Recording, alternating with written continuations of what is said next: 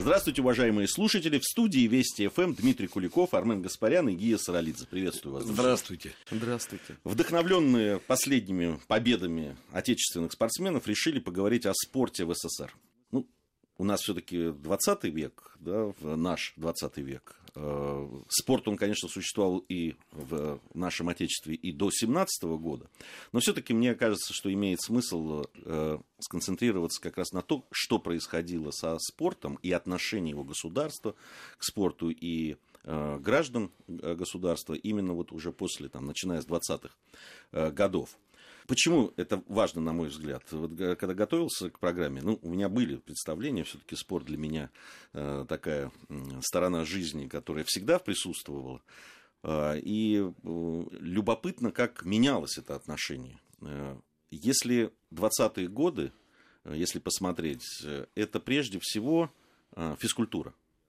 Это физкультура, и в дальнейшем если посмотреть э, там и какие-то партийные съезды, когда говорили об этой проблеме, и выступления да, того же Леонида Ильича Брежнева, которого я хорошо помню, когда он говорил о спорте, в основном говорилось о здоровье, о физической культуре, то есть о том, э, в общем, отношении к спорту как просто к здоровью, а не к э, спорту высших достижений и так далее.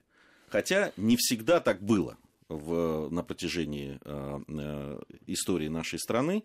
Э, и все-таки спорт и его место в общественной жизни, там, 20-е, 30-е годы, наверное, до 60-х, это одно, э, ну, может быть, до 50-х, на самом деле. Дальше это немножко другое. Все-таки э, спорт как некая площадка для того, чтобы доказывать, что наше устройство государства и наше э, социальное устройство э, справедливее и лучше, чем капиталистическое, это присутствовало. И это отразилось на отношении. Вот не знаю, поспорите вы со мной или согласитесь, ну давайте вот попробуем. Ну, ты знаешь, особо спорить не буду. Вот э, в своем языке то, что ты описал, я бы обозначил таким образом. Но первое, с чем мы имели дело, и это решал по-настоящему только Советский Союз, он принял этот вызов, это массовизация физкультуры и спорта. Потому что, обрати внимание, и там за рубежом, Британия какая-нибудь, там Франция, Европа, Соединенные Штаты, до советской революции, до социалистической революции 17 года, э, физкультура и спорт это прерогатива э, богатых. Они в основном этим всем занимаются. Только у них есть время, которое нужно заполнять чем? Спортом, да? Вот. Но особенно это ярко было это в британском обществе ну, явлено. Поэтому спорт был, э, был фактически атрибутом аристократии. В широком смысле слова аристократия. Вот. Э, а ту задачу, которую впервые принимает на себя и начинает э, решать Советский Союз – это массовый спорт, всеобщий спорт. Да, и, э, и физическая культура. Да. Кстати, вот грань между этими понятиями для меня всегда оставалась ну, загадкой, честно говоря, потому что когда дети ходили массово в секции в Советском Союзе, вот, а я в какую только не ходил. Ну, то есть, вот, что я только не попробовал например, в свои школьные годы. Вот. Это что такое? Физкультура или спорт? Да? А где происходит граница? Там, а если ты уже там дозанимался до какого-нибудь там третьего даже разряда, то это уже спорт. Ну, то есть тут много очень вопросов. А физическая культура, это ты когда просто зарядку по утрам делаешь? Или, ну, как бы, или что это такое? Или в походы ходишь, да? Ну, а вот проблема есть с этими понятиями. Я бы пользовался одним словом все-таки спорт – а, потому что физическая культура, наверное, это все-таки дело индивидуальное. Ну, ты там делаешь зарядку, да, ты там делаешь какой-то комплекс упражнений, еще что-то. Даже если ты в походы ходишь, то это все равно дело индивидуально. Вот. А когда ты входишь в какую-то организованную деятельность, то это сразу уже для меня называется спорт все-таки, да, потому что э, поэтому спорт был представлен как массовая деятельность сразу для страны. И таким образом развивался. То, что ты описываешь, когда мы вошли в международный спорт, там действительно произошли ну, некоторые дополнительные изменения. Вот, потому что, ну, во-первых, мы когда начали туда входить, начиная от первых футбольных матчей и заканчивая первым участием в Олимпиаде, мы вообще-то показали, что хоть мы и за этой стеной, и за барьером были, но, извините, мы конкурентоспособны, а в некоторых вещах даже сверхконкурентоспособны. И это вызвало удивление на Западе и даже шок. И после этого Запад начинает тоже массовизацию спорта. После этого. После, после того, как он соприкоснулся с советскими достижениями э, в международных соревнованиях и международной конкуренции. А вот что нам надо было делать? Нам нужно было выращивать элитный сектор, которого у нас не было совершенно. И с этим мы, кстати, справлялись не очень. Но от этого были большие, большие проблемы. Вот. Мы вообще такую элитарность не признавали, мы ее идеологически не могли признать. И вот тут у нас начинается всякая ерунда, да, потому что у нас футболисты моего шахтера, любимого, они все числились э, рабочими проходки, где самая высокая зарплата. Они все были проходчиками ну, на шахте. И это просто пример. Да? И так далее, и так далее, и так далее. Вот, потому что, ну да, за то, что они делали, они действительно пахали на поле, ну, Э, это, этот спорт, это тяжелый труд, нужно было платить высокую зарплату. Но для того, чтобы ее платить, их надо было зачислить проходчиками. И я думаю, что так ну, во всех остальных историях. Да? Сколько должна была бы зарабатывать ну, Ирина Роднина? Да, и сколько она должна была получать, и как это все должно было быть устроено. Мы эту проблему решить не могли. Но в том числе и э, с особой организацией дело вот в этом вот э, спорте высших достижений. Вот. А нам надо было это делать, потому что когда они включили у себя массовизацию, а элитная часть у них и так была изначально, то они начали получать, ну, если не преимущество, то вровень конкурировать с нами. Это довольно быстро произошло за пару десятилетий по отношению к Западу. Вот. Э, что сейчас происходит? Это хороший вопрос. Потому что сейчас, мне кажется, все сложнее. Мы и массовость снизили, их доступность. А элитный фактор включенности в мировую систему уже бизнеса, потому что это уже даже не спорт, это стал мировой, ну, мировой системе бизнеса.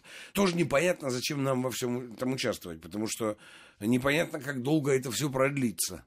Потому что я думаю, что бизнес-рамка э, с, в условиях ограниченности ресурсов и кризиса со спорта упадет. Что будет потом? Хорошо бы ответить на этот вопрос сейчас, что будет потом. И к чему нам надо готовиться. Здесь вот любопытная история. Я абсолютно согласен с тобой, Дим, по поводу э, конкуренции с западными странами да, на международных спортивных аренах. Другое дело, что мы ведь, э, зная нашу историю хорошо, в том числе и спортивную, знаем о том, что конкуренция была и внутри если вспомнить там Василия Сталина, Берия, который да. курировал «Динамо» и так далее, каким образом да, там переходили одни талантливые спортсмены из одной команды в другую, как э, вот это политическое да, там, ну, не знаю, клановая, как хотите назовите эту борьбу в, на политическом Олимпе, в итоге сказывалась и на э, спорте, да, и внутри, причем внутри страны это не имело тогда отношения к международной. Здесь да, ведь... ЦСКА очень сильно не любили, потому что всех они призывали в армию, если что. Да, но это чуть попозже. Тут есть один болельщик ЦСКА. Я на тебя и смотрю. Но ведь это, это было, и до сих пор есть даже такие э, мифы, да, про, там, про старость, это, они там, частично правда, частично там, придуманы и так далее. Но это все было, Армен, согласись. Ну, было это даже в 80-х годах, э, ты вспомни, когда в полном составе вся юношеская сборная Советского Союза оказалась в ЦСКА, где, собственно, карьера, по-моему, 19 из 20 человек благополучно и завершилась, потому что больше э, они не блистали. Слушай, знаешь, э, вот я сейчас скажу то, за что меня будут потом проклинать.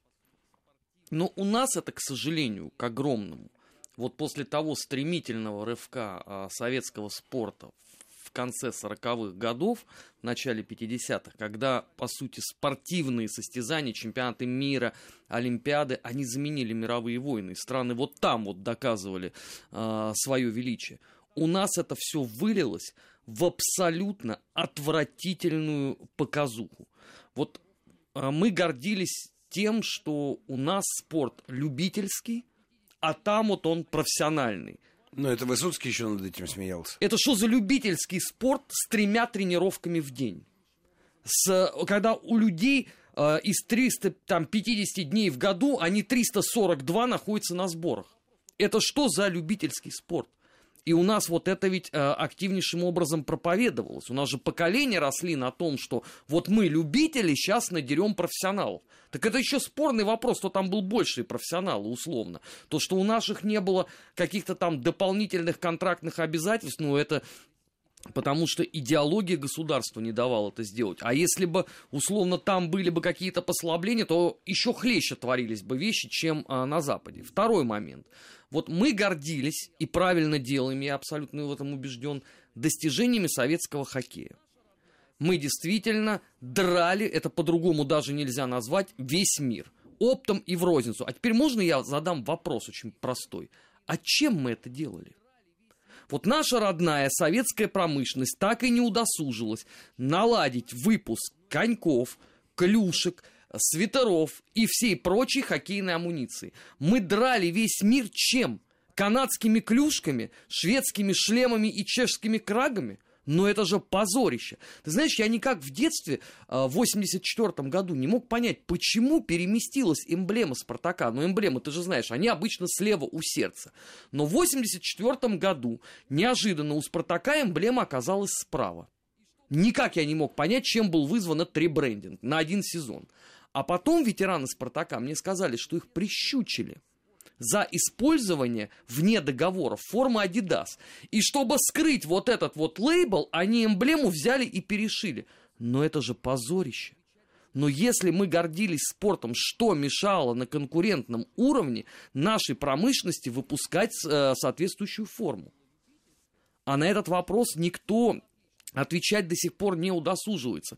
Мы справедливо гордимся достижениями спорта, только не надо при этом делать вид о том, что это А было любительское, и Б, что у нас все было отлично. Это, кстати, э, ярче всего, знаешь, где проявилось? Э, в хоккее на льду.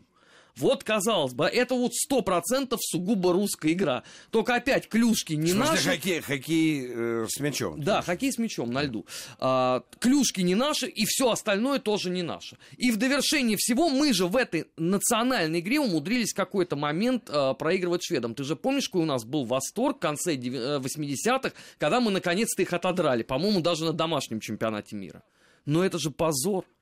Но поскольку нас приучили поколениями вот к этой истории, мы до сих пор от этого не можем отвыкнуть. У нас ведь, посмотри, некоторые люди на полном серьезе даже вот сейчас обсуждают, что насколько бы стремительнее бежали бы наши легкоатлеты, если бы они условно бы еще где-нибудь бы занимались общественно полезной деятельностью. Ну, приплыли. Опять возвращаемся к этим истокам. Здесь э, две такие важные истории. С одной стороны, это спортсмены и система того, как э, появлялись в том числе да, и талантливые люди, которые обыгрывали и которые действительно потрясли весь мир.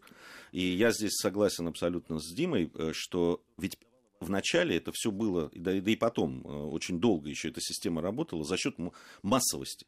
То есть вот эта масса. Была построена инфраструктура прежде всего была построена инфраструктура, которая давала возможность заниматься спортом детишкам на всем э, пространстве, э, которое называлось Советским Союзом. Э, и там и хоккейные коробки, и футбольные там поля, и, и, и, и так далее, и так далее. Возможности бассейны, которые строились везде. И вот из этой массовости, я сам помню, как я попадал, да, там из просто такой любительской, да, ты приходишь заниматься в футбол и просто бегаешь с мальчишками, играешь в футбол. И уже тренеры замечают тебя, и потом из этой команды просто практически дворовой тебя да, начинают переводить в, уже в спортивные, там уже соревнования, другой уровень, другое количество тренировок и так далее.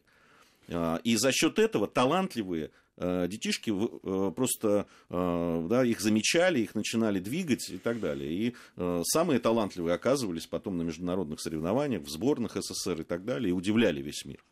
И, и это была система, которая работала. А, другой вопрос, да, там по поводу амуниции, ну, это мы можем скорее отнести к экономике, к системе экономики, к тому, как она была заточена, на что прежде всего и так далее. Почему не могли там наладить массово хороших там коньков, профессиональных, для профессиональных занятий и так далее. А, мне кажется, это тоже восходит вот к тому, что изначально Нужно было просто, чтобы люди занимались спортом, были физически здоровы. Недаром же вот там 20-е, 30-е годы занятия спортом и военная такая начальная военная подготовка, они фактически сливались в одну. Ну, вспомните нормы ГТО там и так далее, да. где ты должен был стрелять, там бросать что-то похожее на гранату далеко и так далее. Это было немножко другое целеполагание, другое было но по мере того, как это все развивалось, целеполагание уже менялось где-то, да, а вот э, все остальное оставалось тем же. Э, по, по поводу э, э, вот профессиональный, непрофессионал, понятно, что на площадке профессионал тот, кто выигрывает, кто лучше да, обладает каким-то э, количеством знаний, умений, там, э, кто более тренирован, если мы про спорт говорим.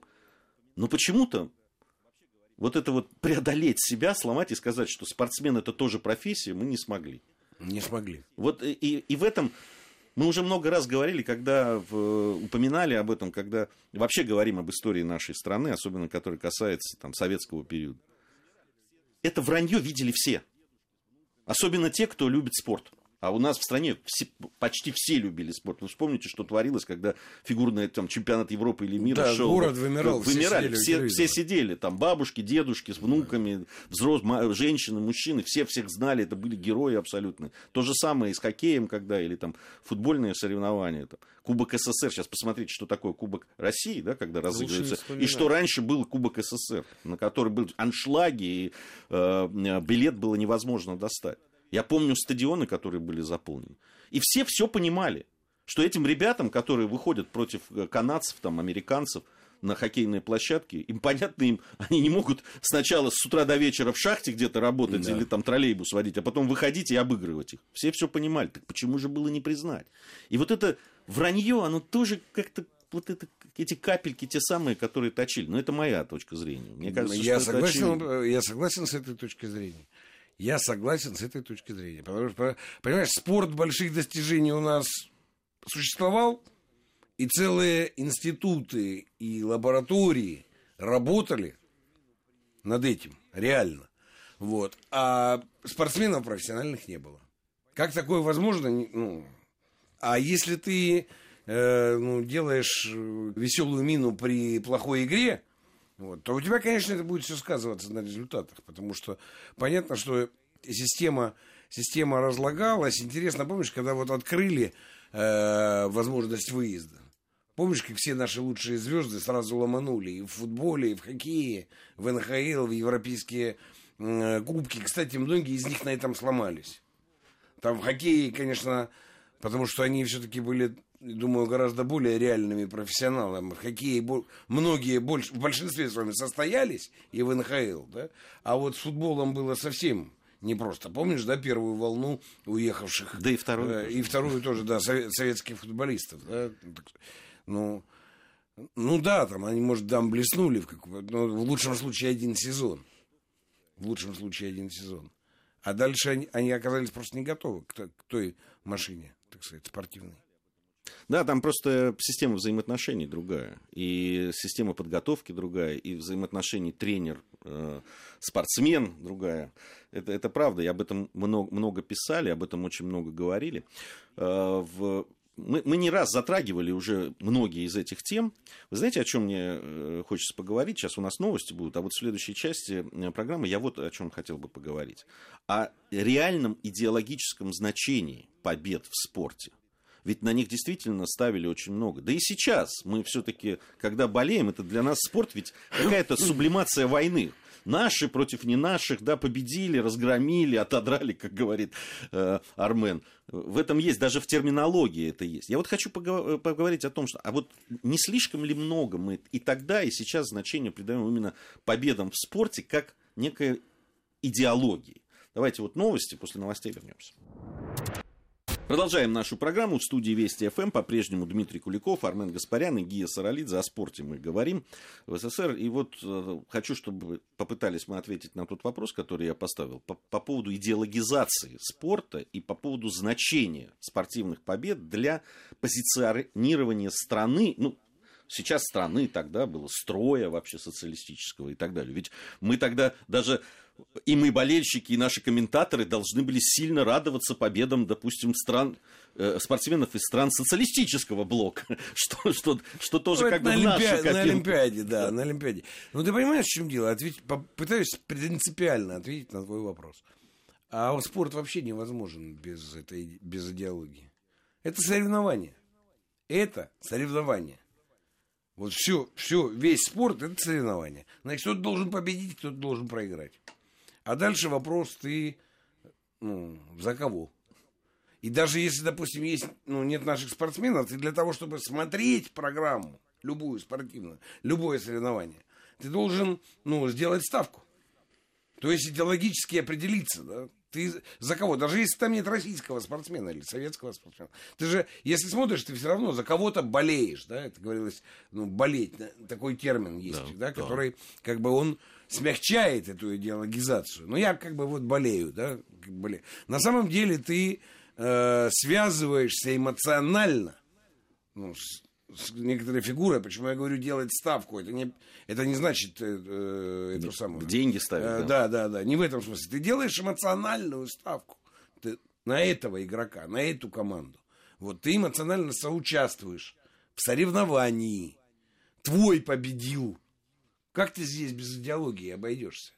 Ну, а если есть еще национальный компонент, страновой, да, государственный, то, конечно, ты через это, ну, как бы дважды, да, перемножаешь этот самый, эту свою, ну, привязанность эмоциональную.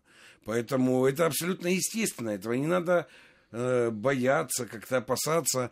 Э, насчет того, что это сублимация войны, ну, понимаешь, с одной стороны, да, ведь Олимпийские игры в Древней Греции, да, они прекращали войну и выясняли отношения на стадионе, да, тогда они как бы это э, понимали. Вот, с одной стороны, да. Но с другой стороны, я бы не преувеличивал вот этой истории. Потому что это эмоциональная сфера человека, глубокая эмоциональная сфера человека. По поводу соревнований, э, в которой человек, если он в это окунается, он не может окунуться другим образом, кроме как с кем-то связаться, грубо говоря, на кого-то поставить. Это невозможно. Он не будет включен. А если он поставил, он, естественно, будет переживать. И если он поставил на свою сборную, российскую, например, и если она выигрывает, то этот человек получает огромный пакет положительных эмоций. Если она проигрывает, он получает пакет отрицательных эмоций. Это самоустройство этого дела. Без, по-другому оно не работает. Но даже если ты возьмешь дворовой футбол, гей, которым ты очень увлекался, и я как-то увлекался, когда мы играли двор на двор там, или улица на улицу у нас, да, у нас дворов не было, вот, то, ну, это то же самое. Это, это ведь то же самое. И если нет этой эмоциональной привязанности, идеологической, к тому, что наши обыграли не наших, вот, то Э, вообще нет смысла в этом. Э, в ударе по мячу нет смысла, понимаешь? Я понимаю, о чем ты говоришь, но все-таки ты говоришь о людях. Я, э, есть ведь еще госу- отношение государства, да, там, ну, не знаю, власти к тому, что происходит. Вот, э, э, с одной стороны, понятно, что во власти такие же люди, как и мы, и им приятно, когда их соотечественники побеждают. Понимаю, эмоционально. Был, был Госкомспорт СССР, над ним был отдел физкультуры и спорта в ЦК КПСС. И они должны были давать чемпионов. Вот. Вот, ну, Понимаете, я, я про целеполагание. Вот они должны были давать чемпионов. А может быть, все-таки, если мы там посмотрим, с чего все начиналось, может быть, они должны были давать массовость занятий спортом больше. Нет, э, смотри, массовость они и так Хорошая давали. инфраструктура. Это же была наш, наша ноу-хау, которая Запад потом у нас украл. Мы когда создали массовую систему, то мы в 40-е годы пришли на международные соревнования и сразу поперли. И мы перли довольно серьезно, так сказать, до 60-х, 70-х, пока Запад не построил свою систему массового спорта. Она была другая, нежели у нас. Но у Запада была и эта элитарность, которая частично говорит Армен. Начиная от э, ну, высокотехнологичных принадлежностей для этого спорта, да, и заканчивая ну, там особенностями, если ты уже в большом бизнесе, то у тебя там все будет совсем по-другому. А у нас, между прочим, принципиальная разница между командой мастеров футбольной и командой городской принципиальной разницы не было. Ни в чем. И это я, я считаю, что это неверно. Это не только потому, что они э, еще и должны были шахтерами числиться или троллейбусниками, понимаешь? Но еще и потому, что этот тип требует другой организации. Другой инфраструктуры. Другой инфраструктуры, другой технологии. Так вот мне, я хочу понять, вот мы в какой-то момент подменили это или нет, Армен, с твоей точки зрения? Ты понимаешь, страшно не то, что э, произошла подмена, то, что спорт стал э, восприниматься такой очень большой политической солидной историей. Вот, Оно не может по-другому восприниматься. Нигде, никогда, ну, я начиная с Древней Греции. вот э, знаменитые суперсерии наших хоккеистов и канадских. Понимаешь, ну даже в этом же был обман. Потому что канадцы выставляли, извините, тот состав, который играл в НХЛ. А у нас это было плюс усиление других клубов. Мне нравится это, да? Тур крылья советов, например, да, где целое звено из московского Спартака. Не, ну там же, давай разделим. Там были, где выступала сборная, и это там все правда, да? Она была сб- Нет, я имею в виду вот э, хоккейные суперсерии ЦСКА, Крылья Советов, вот это знаменитое, да, то, что мы играли с, э, с командами НХЛ, где, опять же, там в ЦСКА мог быть кто угодно, например, да, из Динамо условного. А, мы подменяли это. И э, в конце э, вот 80-х, начале 90-х годов была полемика, что давайте у нас спорт не будет политизироваться. Вот это проклятое поколение, которое это все возвело, вот мы сейчас перестроимся и будем другими. Ну хорошо, мы перестроились. А Мы в этом году отметили печальную дату, вот 20 лет травмы э, российского футбола, я имею в виду сборной России сборной Украины. Вот, казалось бы, да, прошло 10 лет, никаких идеологических установок не было, но ты посмотри, что матч в Москве, что матч в Киеве, это вообще не имело никакого отношения к футболу как таковому. Это было противостояние двух политических систем, которое оперлось в свою очередь на а, наследие эпохи советской власти. Прошло еще 20 лет, и мы наблюдаем все равно ровно все то же самое. У нас осталось вот это вот восприятие, а, что тут мы должны, мы обязаны побеждать в любом случае. Вот, понимаешь, э, всякая у нас хоккейная олимпиада, это на самом деле измывательство над спортом как таковым. Потому что вот эта вот бесконечная накачка, они обязаны выйти и всех разорвать. Это знаменитая красная машина. Ей никто не может противостоять. Но это пагубно сказывается на спорте как таковом. Ты знаешь, я в чем-то могу с тобой согласиться, но в основном я с тобой не согласен. Ну, слушай, ну целая страна Бразилии, которая... э, А у них то же самое, только в футболе. Вот я про это и говорю. Вот они выходят и на домашнем чемпионате проигрывают сколько там? 7-1? Да, от немцев словили. На домашнем чемпионате мира Бразилия, не в хоккей, заметь, футбол проигрывает немцам 7-1. Траур, катастрофа, национального масштаба катастрофа. Это даже не то, как мы там воспринимаем какие-нибудь поражения даже нашей хоккейной сборной. Да, мы, да, мы все воспитаны э, на победах. Хотя я прекрасно помню 80-й год. И Лейк Плэсид, и наше поражение от студенческой, как они говорили, команды Соединенных Штатов Америки, которые мы на предварительных играх 7-2, по-моему, обыграли. И раз вы вышли, и это же было действительно трагедия. И мы-то, люди, которые на этом воспитаны, конечно, сейчас хотим, чтобы они выходили. Это то, о чем говорит э, Дима, это эмоциональная вещь. Э, Это, это вещь... А иначе он невозможен, этот спорт. Он без... Понимаете, вот я много раз пытаюсь объяснить. Смысл любой вещи и события находится не в нем самом. В нем самом нет никакого смысла. Весь смысл находится в системе употребления этой вещи, понимаешь? То есть, если ты фотоаппаратом фотографируешь, делаешь снимки, то это фотоаппарат. А если ты им забиваешь гвозди, то это молоток. Хотя он выглядит как фотоаппарат. Ну, вот то же самое, то же самое и со спортом. Ну, я, я понимаю, прерваться надо. Да, мы сейчас прервемся и продолжим сразу. Наш 20 век.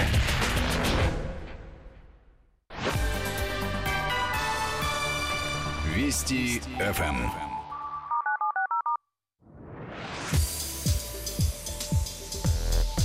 Наш 20 век. События и последствия. Факты и домыслы. Продолжаем нашу программу. Поэтому спорт, Про, про молоток мне нравится. поэтому да, поэтому спорт это система использования свободного времени, которая производит эмоции. Ничего больше в ней нет. То есть вот все гири, усилия там и так далее, это техника этого дела. Суть дела заключается в том, что ты на это можешь потратить свое свободное время. Вот на это. И это будет для тебя интересно и будет тебя захватывать в эмоциональном плане. Ну, все. А если это так, то дальше возникает принцип соревнования и разделение сторон. Одни болеют за команду А, другие болеют за команду Б. И в итоге каждый из болельщиков получит противоположные по градусу эмоции. Ну, так устроено это дело, да, так устроена эта человеческая деятельность. Она, между прочим, ну, если по корням смотреть историческим, она все-таки возникала. Потому что, например, была зима, делать было нечего. А тут лед замерзший, понимаешь? Можно, хопа, по, ну, погонять что-то по этому льду. Потому что зимой делать нечего. Сельхоз работы, там это, день короткий.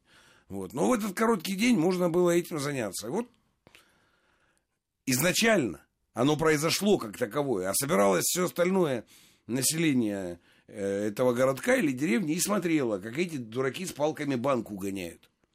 Но, между прочим, весь принцип кулачных боев ну, на ярмарках был таким же образом устроен. Да? Это все одно и то же. И Древняя Греция отсюда же. Способ убийства свободного времени. Вот что это такое, ну, спорт. И ну, я... Большой путь прошел да. спорт с, с тех пор, да? Ну, как ты... он смог разви... развиться и сколько времени он сейчас может угробить, понимаешь, реально? Так вот, э, ведь э, я недаром задал, все-таки э, я хочу вернуться с того, что с чего начинался спорт, массовый спорт в и физкультуру, физ... недаром ведь говорили физкультура и спорт. А, да, там, э, в 20-е, 30-е годы, к чему мы потом пришли, понятно, что это тоже мировые какие-то процессы, хотя в какой-то момент, ты абсолютно правдив, мы были законодателями. Вот, да.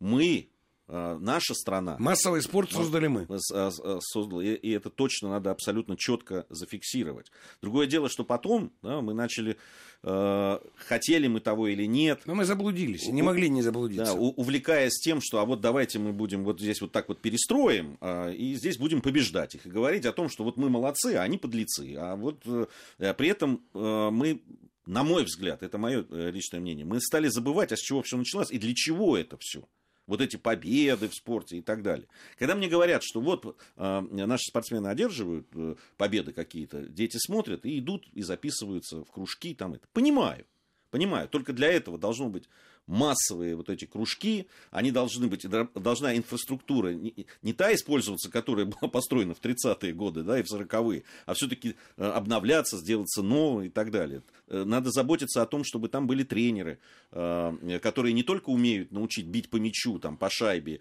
или подтягиваться на турнике, но еще и умеют общаться да, с детьми и правильно это делать, с, с учетом того, что ну, времена изменились. Мне кажется, вот увлекаясь тем, что вот нам нужны те, кто будет побеждать, вот там, на международных аренах, мы все время забываем вот то, что мы сделали в свое время, э, действительно серьезный шаг в массовости. Слушай, ну тогда надо признать, что у нас э, спорт вот этот массовый, он получил ровно такой же э, кризис, как получила идеология и как получило все остальное в нашей стране. Конечно. Да, конечно. Видишь, конечно, поставить здесь точку. Конечно. тогда в этом разговоре. Потому что у нас спорт обычно все время выносится. У нас, знаешь, в интернете вот эти дятлы есть. А, неважно, что, какие были сложности экономические, главное, мы всех побеждали в спорте. Но почему тогда а, кризисы такие происходили? Ну, согласись, у нас ведь был очень серьезный базис в футболе. А, победа в Олимпийских играх 56-го, потом чемпионы Европы, да, 64-м вице-чемпионы, да. да, а потом резкий спад наступил. И э, там поколение, извините, ждали э, 88 -го года. И потом еще раз спад. Значит, там был какой-то тоже кризис. Наверное, нет ничего постыдного в том, чтобы э, это научиться признавать. Вот ты говоришь про э, вот этот массовый э, детско-юношеский э, футбол. Знаешь, мне тут давеча э, попала совершенно случайно фотография 1986 года. Старшая группа мальчиков, вот этот всесоюзный турнир «Кожаный мяч». А, выиграла команда из Душамбе, Памир. Ведь, заметь, и ни одного человека потом даже в дубле. Вот куда они все делись? Это ведь большая проблема, да? У нас а, куча была академий. Ну, тогда они назывались не академия, а школа Олимпийского резерва или детско-юношеские специализированные. Они разные. Они да. каждый год выпускали десятки игроков. А куда они все девались? Важный вопрос. Вот они все где? У нас же единицы, э, прошедшие вот э, действительно э, эти вот системы, стали потом звездами. И вспомни, как гордились своими воспитанниками при этом. И спартаковцы, и динамовцы, и торпедовцы, и армейцы, Армен, кто угодно. Так э, я про это и говорю. Система детско-юношеских спортивных школ, она, когда их делали, она не предполагала, что они должны растить звезд. Они должны были занять детей, они должны были заниматься тем, чтобы они занимались там футболом, плаванием. Не, неважно. подожди, детско-юношеская школа Спартака, по идее, по определению просто должна была растить футболистов для основного состава московского Спартака. Не пекарей, Это её- не академиков Это и по- не космонавтов. Это потом э, шло такая переоценка, я бы сказал. Какая-то... э, э, пытались под- подкрутить винтики. Я понимаешь? согласен с Гией, не для этого их там готовили, не для того, чтобы они потом перешли в «Спартак». Вот, потому что для того, чтобы они перешли в «Спартак», их надо было бы встраивать сразу в гораздо более жесткую систему профессиональной конкуренции. Да. Контрактный там ну, и так далее. да? И тогда из них были бы, был бы выход тех, кто потом туда дальше пойдет в большой футбол. И второе, э, пойти, согласиться на карьеру спортсмена, которая вроде как отсутствует в стране, было невероятно сложно. Вот представь, тебе 18 лет. Ну ладно, я там не доигрался в волейбол до высоких результатов. А если бы я доигрался до высоких результатов, был бы вопрос, пойти играть в волейбол дальше или пойти в институт. А профессиональный волейбол мог институт только, ну... Этой, поставить дипломчик, да. Формально дипломчик поставить, и будешь специалистом по какому-нибудь там тренингу в носу, да? Ну, потому что ты и профессию тренера не освоишь из-за этого формального диплома. И вот у тебя есть человеческий выбор. Пойти в спорт, который профессиональный, но не профессиональный, или пойти э, приобретать образование и какую-то профессию, и, ну, как бы, и устойчивой жизни, возможно. И очень многие э, юноши и девушки, а также их родители, которые влияли на них, говорили им, Вася, так было у отца три сына, двое умных и один футболист. Знаешь эту пословицу? Это же звучало, да? Да. Да. Ну Вот. И э, Вася сидел, чухал репу и говорил, не, лучше я пойду в заборостроительный институт. Я еще одну важную вещь скажу. На меня, в меня тоже, видимо, полетят камни, те же, которые там, ко- которые не, Не достигли, не, меня, до- не да. долетели еще до комрада Армена. э, э, так как я внутри системы был, да, там занимался, действительно, и был такой выбор, но было еще одно. Тогда уже все это разъедало и коррупция. О, ужас! Но это было так. И тогда уже э, детско-спортивные какие-то школы и так далее, так как им ставилась задача сверху, вы должны не массовость обеспечить, а обеспечить как раз Результат, результат, победы. Вы должны победить в районных каких-то соревнованиях, вы должны победить всесоюзных, еще лучше, да, там, и так далее. А как это все достигалось? 66-й год, я помню, там, играли мы, там, то есть вот 66-го года рождения мальчишки, это класс, класс 8 мы вышли играть с, с командой, которая из Армении приехала. Когда я увидел человека, а я в защите играл, против которого я должен был играть, ну это был такой небритый мужик вышел, который был в 4 раза больше, чем я, понимаешь? Переделали вы эти метрики. Ну, чего только не было. Все было ради достижения этого. И подкупались, и э, деньги платились, и так далее. Ну, было это все. Ну, чего скрывать? Все это разъедало та же ржа абсолютная, которая разъедала экономику в то время, идеологию. Это все, когда, я, когда мы вот говорим, когда Армен сказал, что нельзя отрывать, да, конечно, нельзя. Потому что то, что был спорт, там, физическая там, подготовка, там, даже там, 50-х, 60-х, я уже не говорю про, про 20-е, 30-е годы, и 80-е, Две большие разницы. это две большие разницы, это разные эпохи уже, это разные... Страна была другая, понимаете? Вот, в чем, вот о чем я говорю. И когда ты говоришь, там детские спортивные школы, которые должны были звезд, да не- изначально не должны были они звезд, вот в чем дело, понимаешь? А, а они, а их поставили в условия, когда должны были. Ага. Прекрасно. Только ты противоречишь тогда советской доктрине, потому что я хорошо помню э, рекламное объявление в газете. Извините, хотите быть как Третьяк? Да. Это намекает на что? На то, что ты не будешь звездой? Нет, эта система сама себе противоречила. Звезды как бы были, но они были любителями, понимаешь? Это, это не я противоречу. Да. Там внутри были те противоречия, которые... И мне кажется, что очень внимательно надо Из посмотреть... этой системы массового спорта нужно было бы отбирать людей специализированные системы подготовки к спорту больших достижений. А этого не было. Да, согласен. Спасибо за этот разговор, друзья. Дмитрий Куликов, Армен Гаспарян, Гия Саралидзе были в студии Вести ФМ. Надеюсь, что совсем скоро вновь встретимся.